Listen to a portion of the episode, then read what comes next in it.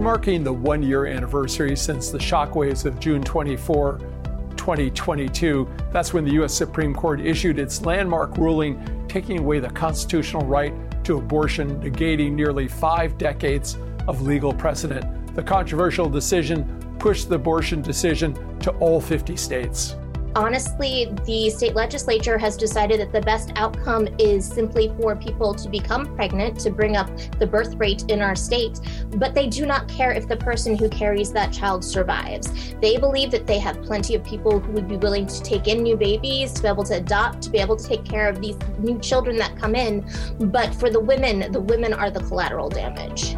The effect on women's reproductive health has been enormous. Here to share their perspectives are Dr. Herminia Palacio, the president and CEO of the Guttmacher Institute, and Robin Marty, the director of operations for the West Alabama Women's Center, which had to stop performing abortions one year ago because of the Supreme Court decision.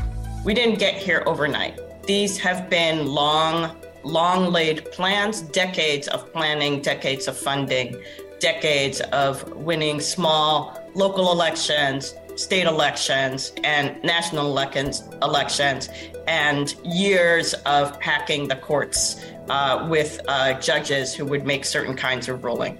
So we're not going to unwind this uh, in the next 12 months. And this is Conversations on Healthcare.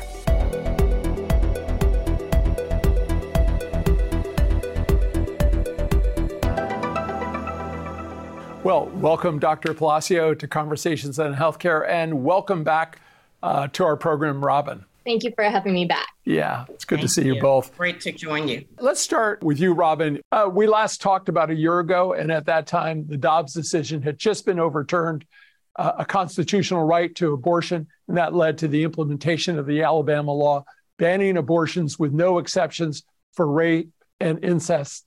Please share with us what the past year has been like. Yes. Um, well, it hasn't been easy by any means. Um, immediately afterward, we ended up losing both the Montgomery Reproductive Health Services Clinic, that one closed. Um, we lost one of our two Planned Parenthoods. The Planned Parenthood in Mobile, Alabama closed. So at this point, there is a Birmingham Planned Parenthood that is seeing patients. We are seeing patients, and there's a Huntsville clinic that is seeing patients. And we are all basically doing STI testing, reproductive health care. Um, we are now doing free prenatal care and pregnancy confirmation.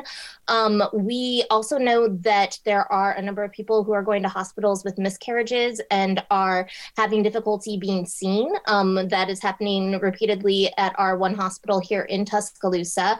Um, we know that we have just finished our first legislative session since this decision came down, and there has been no introduction of any efforts to expand contraception. There has been no effort to expand prenatal care. And the only thing that the legislature has done to address this is they have now made it easier and faster for people to be able to adopt and for people to be able to relinquish rights to their newborns. Hmm. Well, uh, this is a hard question uh, to ask, but Robin, we can assume women in your state are uh, carrying to term sometimes where previously they would have had and uh, made use of other options. How are they coping? Uh, what are you seeing on the ground? Is there support for uh, women? Is there support for them after delivery? What are you seeing? There really isn't much. Um, one thing that has surprised me somewhat by what we're seeing in Alabama is that so far our hospital hospitals are not reporting any sort of real increase in childbirth. Um, what that tells us is what we always kind of assumed, which is it does not matter if abortion is legal or illegal, people will find a way to get an abortion. And I believe that a lot of people are probably seeking out medication online through the mail. Um, we assume that because it was already difficult for people to be able to get to our clinics in our state. And so the idea that now they have to travel as far as Georgia, Florida, um, North Carolina in order to get care, we don't think that's really happening and we're not seeing a lot of it.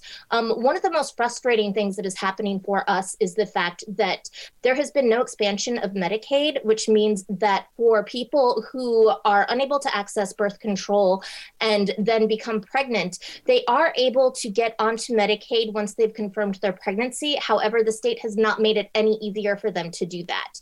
In order to confirm a pregnancy to get onto Medicaid, A person has to see a doctor in person and get a confirmation of pregnancy, and that then starts their four to six week wait in order to get approved for Medicaid. Only after that can they actually start prenatal care with a Medicaid approved doctor, which then is another period of time that they have to wait in order to be able to find a doctor who will see them. So, what we are doing is we are giving people free prenatal care from the point in which their pregnancy has been confirmed, which we are also doing for them.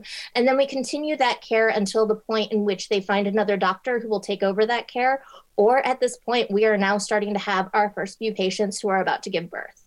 Wow, what, what an enormous amount of choreography that must go on to to uh, get coverage. And, you know, Robin, we've been following your work since we last talked a year ago. And you wrote in Time magazine in March the following As bad as things have been since the Dobbs decision, without support for contraception, prenatal care, and other reproductive health services, the crisis will only grow worse. And the next person getting pregnant may not survive at all. Uh, you wrote that three months ago. Uh, what, what do you want us to know today? Um, I want you to know that there still is nothing that the state is doing in order to address this crisis. We have 25 hospitals that are now on the verge of closing because without Medicaid expansion, they cannot afford to stay open. Um, we have no doctors. And honestly, the state legislature has decided that the best outcome is simply for people to become pregnant to bring up the birth rate in our state. But they do not care if the person who carries that child survives. They believe that they have plenty of people who would be willing to take in new babies, to be able to adopt, to be able to take care of these new children that come in. But for the women, the women are the collateral damage. Hmm. Well, I just want to uh, highlight uh, because I think uh, all of our listeners, as well as all of us here, of course, are very aware of the tragic death of uh, the elite uh, Olympic uh, contender Tori Bowie recently, late in pregnancy, probably due to preeclampsia, or that's what's supposed. we know we have these horrific health disparities uh, in maternity outcomes, even regardless of socioeconomic uh, status. And all of the issues that you're discussing with us just make the situation more fraught uh, with worry and with the very real risk of, of death uh, for people. Uh, but maybe, uh, Robin, just uh, one one more uh, question to you on that legal challenge to FDA's approval of mifepristone, the drug most commonly used in medication abortion regimens. I understand women in Alabama who use these pills, even if they got them via mail order from out of state, can be prosecuted.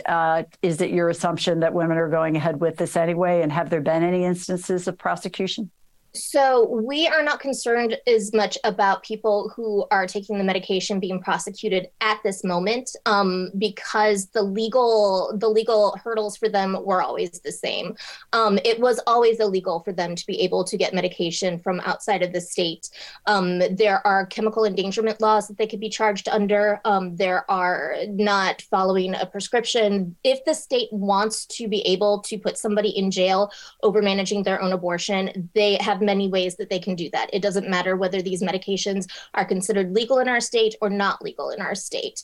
And that's one thing that I want to make sure that a national audience understands because with this mifepristone lawsuit, lots of people have gotten very upset about what it could do to access to abortion. But the reality is there is still misoprostol. There are still many ways that people can access abortion. And the worst case scenario for blue states is something that we would kill for down in the South to be able to have misoprostol, to be able to have a procedural abortion. We have nothing. And so we want to make sure that people understand that in a lot of ways, this lawsuit has distracted blue states into huddling around and making sure that they can take care of themselves. And so all of the resources that were being poured into states where abortion is illegal, they've all dried up because we've been divided by it.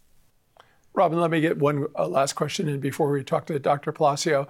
There have been discussions about your clinic providing direct referrals to out of state abortion clinics, but that hasn't happened. Why not? And what, what's the threat that you're uh, worried about? Yeah, so we have been informed ever since the Dobbs decision came down that according to our Attorney General, there is a criminal conspiracy charge that exists in the state of Alabama. And according to the lawmaker, it is that if you provide any sort of information or resources that leads somebody to do something outside of the state that is considered illegal in the state in which they come from, that in itself is a crime. And so for us, it has shut down our abortion funds, it has shut down our practical support networks, and it's even stopped clinics from being able to say, here is your closest abortion clinic, or here is where you can go if you are six weeks along, here is where you could go if you are 14 weeks along, here is where you could go if you are 20 weeks along. We are not allowed to provide that information because, according to our Attorney General, the provision of that information would be a crime on us, even though it is not a crime for that person to then go ahead and have the abortion in that state. Thank you for that, Robin, and for sharing that with our audience. Very, very important to get out. Dr. Palacio, you lead the Guttmacher Institute, which is focused on research and policy to advance sexual and reproductive health and rights. Let's take what Robin uh, has uh, told us and broaden it out. What's the state of reproductive rights in the United States a year after the Supreme Court's decision? Thank you. And I'm really happy to be here with you. I have to say that um, so much of what Robin laid out from her boots on the ground perspective uh, really, I think, belies many of the talking points behind these egregious policies. So I'd just like to sort of build on what she said and sort of talk about the state of, of play a little bit. So really, this this uh, the Dobbs ruling, which happened June 24th, we're coming up on on its anniversary very shortly. Uh, that's as you said in your introduction, sent the decisions back to the states. Um, was not just about um, sending things back to the states, and it wasn't just about people uh, being able to make decisions on a state by state basis. Right now, the the rush to make abortion illegal has been fast and furious. There are 13 states where it is banned completely, and in the state of Wisconsin, it's de facto uh, on hold because there is uh, legal uncertainty. But what Robin really talked about in terms of that there have been no additional resources for contraception, no additional resources to protect people in pregnancy, no expansion of Medicaid, I think really sort of talks about what the historical context are of reproductive health rights and justice in our United States and what the history is this isn't just about abortion. This is about uh, the dignity and the humanity of people making their most intimate decisions uh, possible. And there's uh, good research that shows when you deny a person an abortion, that there are significant consequences of being able to, to unable to attain uh, a desired abortion. This is by the Turnaway study. There are economic consequences, there are consequences for their children, They're sort of long term consequences. The data are clear and they really sort of substantiate what you heard from Robin in terms of the day to day impact on people's lives. And her point about that people are, that making abortion illegal doesn't diminish people's desire to obtain an abortion. We have um, really robust um, evidence from our global work that says just that if you look at 150 countries, and we've produced country specific abortion incidence rates, you look at countries where abortion is highly restricted and countries where abortion is not restricted legally, abortion rates themselves don't vary that much. Hmm. What you do when you restrict legal access to abortion is you don't diminish the rate of abortion, you diminish the safety of abortion. You drive people underground, you make it harder for people um, to get abortion. And frankly, most uh, unfortunately, the methods that we've used as a research center to ascertain abortion rates in highly restricted environments, we are now having to um, brush off some of those some of those methods to obtain abortion rates uh, here in restricted states where individuals, where doctors, where systems are at legal risk if they uh, perform abortions and if they admit to performing abortions and if they assist with the performance of abortions. Hmm. Well, Dr. Palacio, thanks for illuminating the, the implications and also talking about this rush uh, to uh, ban uh, abortions. Uh, but as I think about Georgia, which bans abortions at about six weeks of pregnancy, most often before many women know they're pregnant, I'm wondering what the data tells you about how women are responding to this. Um, uh, and I know South Carolina uh, has a similar law. I think it's being held up right now. Uh, but as you said, there's a larger rush across the board happening to limit uh, women's access. Well, it's a rush, and it's a disingenuous rush, I would say, to sort of couch these gestational bans. These gestational bans have one and one only one aim, which is to render abortion unattainable for women. Um, when you have a ban that's uh, implements a six-week gestational ban before people are even aware that they're pregnancy, that is a de facto ban on abortion, right? It, if you, it, it limits people's access. It means that people have to travel. It means that people have to either, and we're talking about the burden falling disproportionately on folks who have historically faced inequities, right? Brown and Black people, mm-hmm. people who live in rural communities where travel is hard, people who don't have incomes. So, if you think about the on the ground effect of either a gestational ban or an outright ban, you may have to give up your a few days of work to go access an abortion someplace else. Well, that may lead to a loss of job.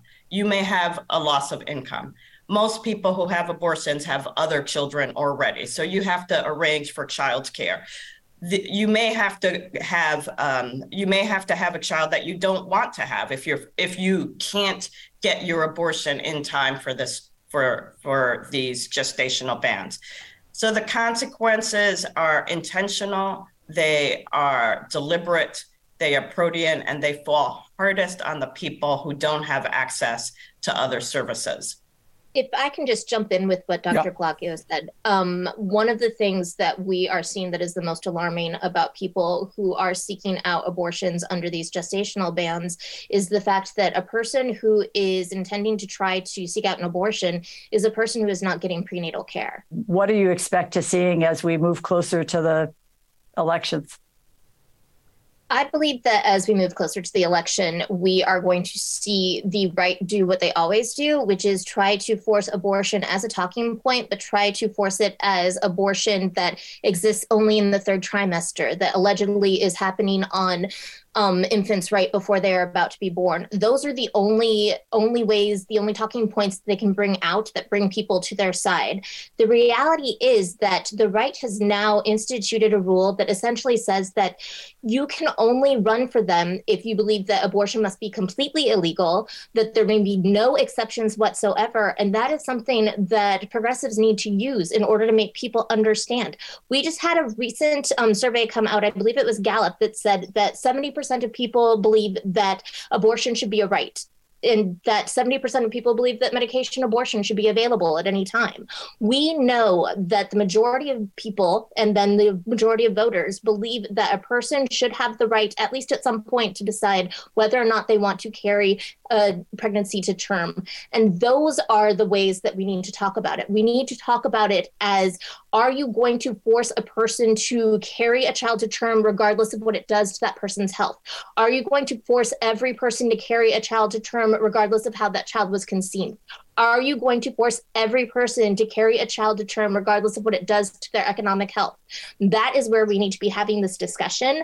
But we also need to recognize the fact that we can have a progressive majority in the House, in the Senate, and in the White House and we can still throw abortion rights under the bus because we saw that happen in 2009 with the Affordable Care Act. So it's not just about getting people elected, it's about getting people to follow through on their promises and understand that this is an issue that matters at the least to more than half of the nation. And we need to be able to produce children when we are physically and mentally ready for it. But, Dr. Palacio, let me just pull the thread a little on that uh, because there have been some interesting developments that sort of tie into the data that Robin was just sharing uh, with us in states like Michigan and Kansas and other advanced reproductive rights uh, who are who are moving forward with that. What does that tell us uh, about uh, uh, the state of uh, this conversation across the country?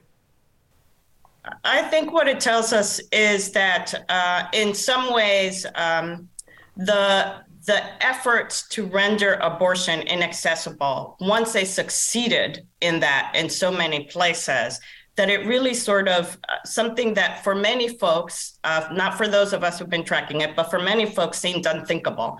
And the unthinkable now requires protection.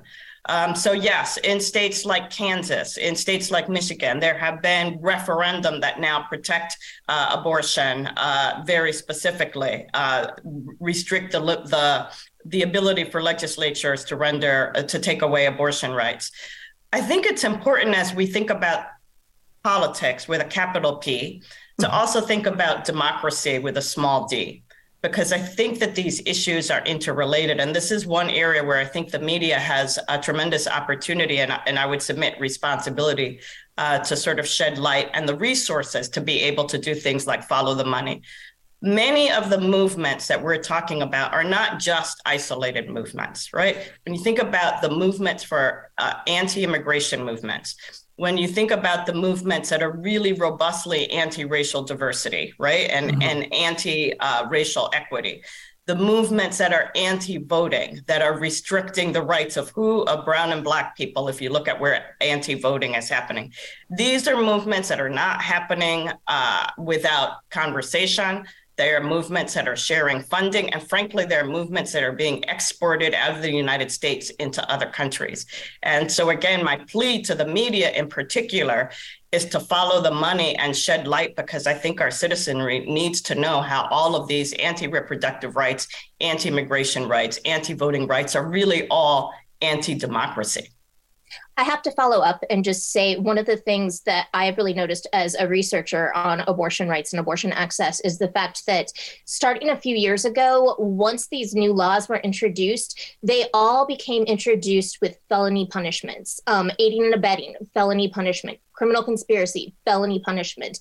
And that in itself is an attempt to destroy democracy because they know that the people who are going to be assisting someone to get an abortion, a family member, um, a good friend, those are all people who are probably in going to support abortion. And hence, that means if they can get them arrested on a felony in states like Alabama, they are never going to be able to vote again. Alabama never returns voting rights to a felon. And so, in a lot of ways, it's true that um, reproductive justice, reproductive rights, all of these things are voting rights. Voting rights are a reproductive justice issue. Well, maybe a question uh, to both of you on, on the rights of people and, and, and the concerns for all people in America. We certainly hear about the challenges of access to healthcare in rural areas, in particular, healthcare writ large, as well as maternity deserts and difficulty with access to maternity care. But uh, an analysis from the Association of American Medical Colleges found that uh, newly graduated uh, physicians who are applying to their medical residency programs were likelier to avoid practicing in states with the most stringent abortion restrictions. Is that an unintended consequence uh, that the abortion movement never considered? Do you think that this point is being made about the real impact, particularly on our rural states? So I would say that there is very little that I think is completely uh, not hasn't been considered. I think that the expectation that there would be uh, a diminishment of uh, available OBGYNs who uh, were willing to produce abortion in these states was not something that was an unintended consequence. That said, I do think that the consequences are going to be bigger and more and more significant than uh, than was intended, and that I think that this is going to play out in the public sphere.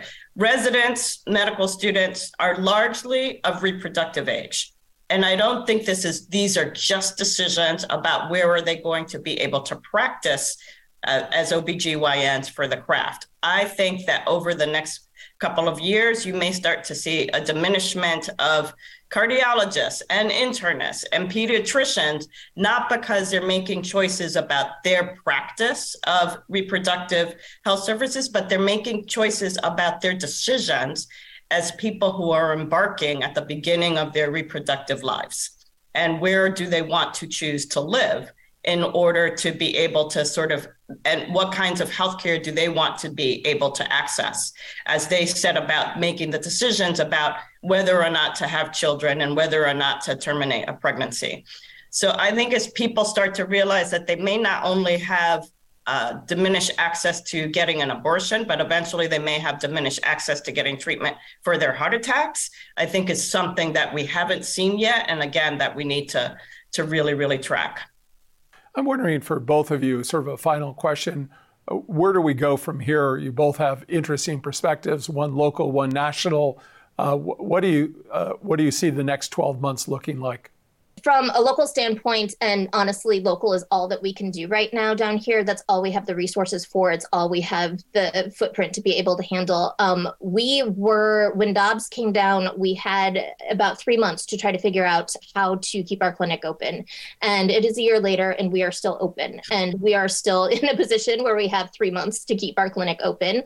Um, but we have made it a year. We've made it a year despite the state refusing to offer us any form of grants. Um, we have made it a year without the state being willing to work with us in any way with any of our prenatal care, um, our HIV care, any of the things that we are doing. We have continued to provide this care to people for free. We do not turn people away when they cannot pay.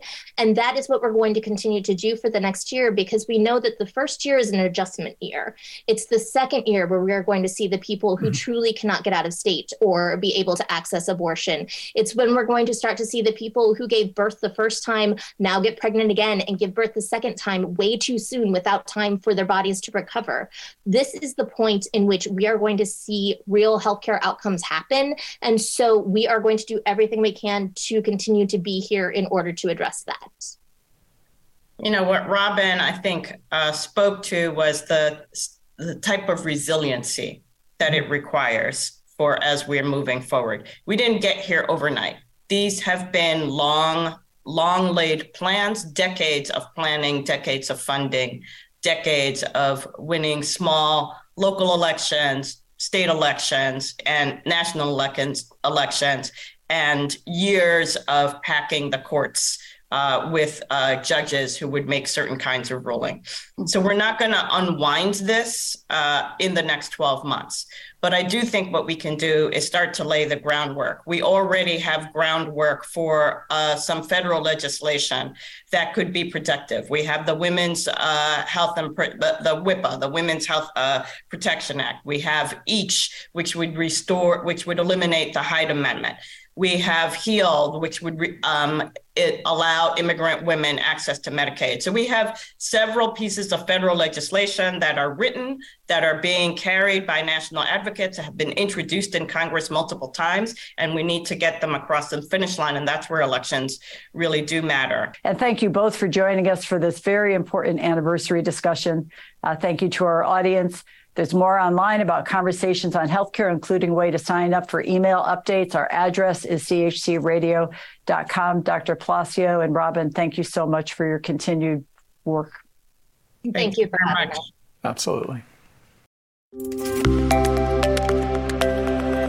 This copyrighted program is produced by Conversations on Healthcare and cannot be reproduced or retransmitted in whole or in part without the express written consent from Community Health Center, Inc. The views expressed by guests are their own, and they do not necessarily reflect the opinion of Conversations on Healthcare or its affiliated entities. 50 years ago, a small band of idealists set out to change their community. Peace and health is the story of renegades, innovators, caregivers, and community leaders who discovered that change is possible. This improbable journey is captured in compelling detail by author Charles Barber. Cornell professor Dr. Joseph J. Fins says it reads like a novel, but it's all true. Peace and Health, available now.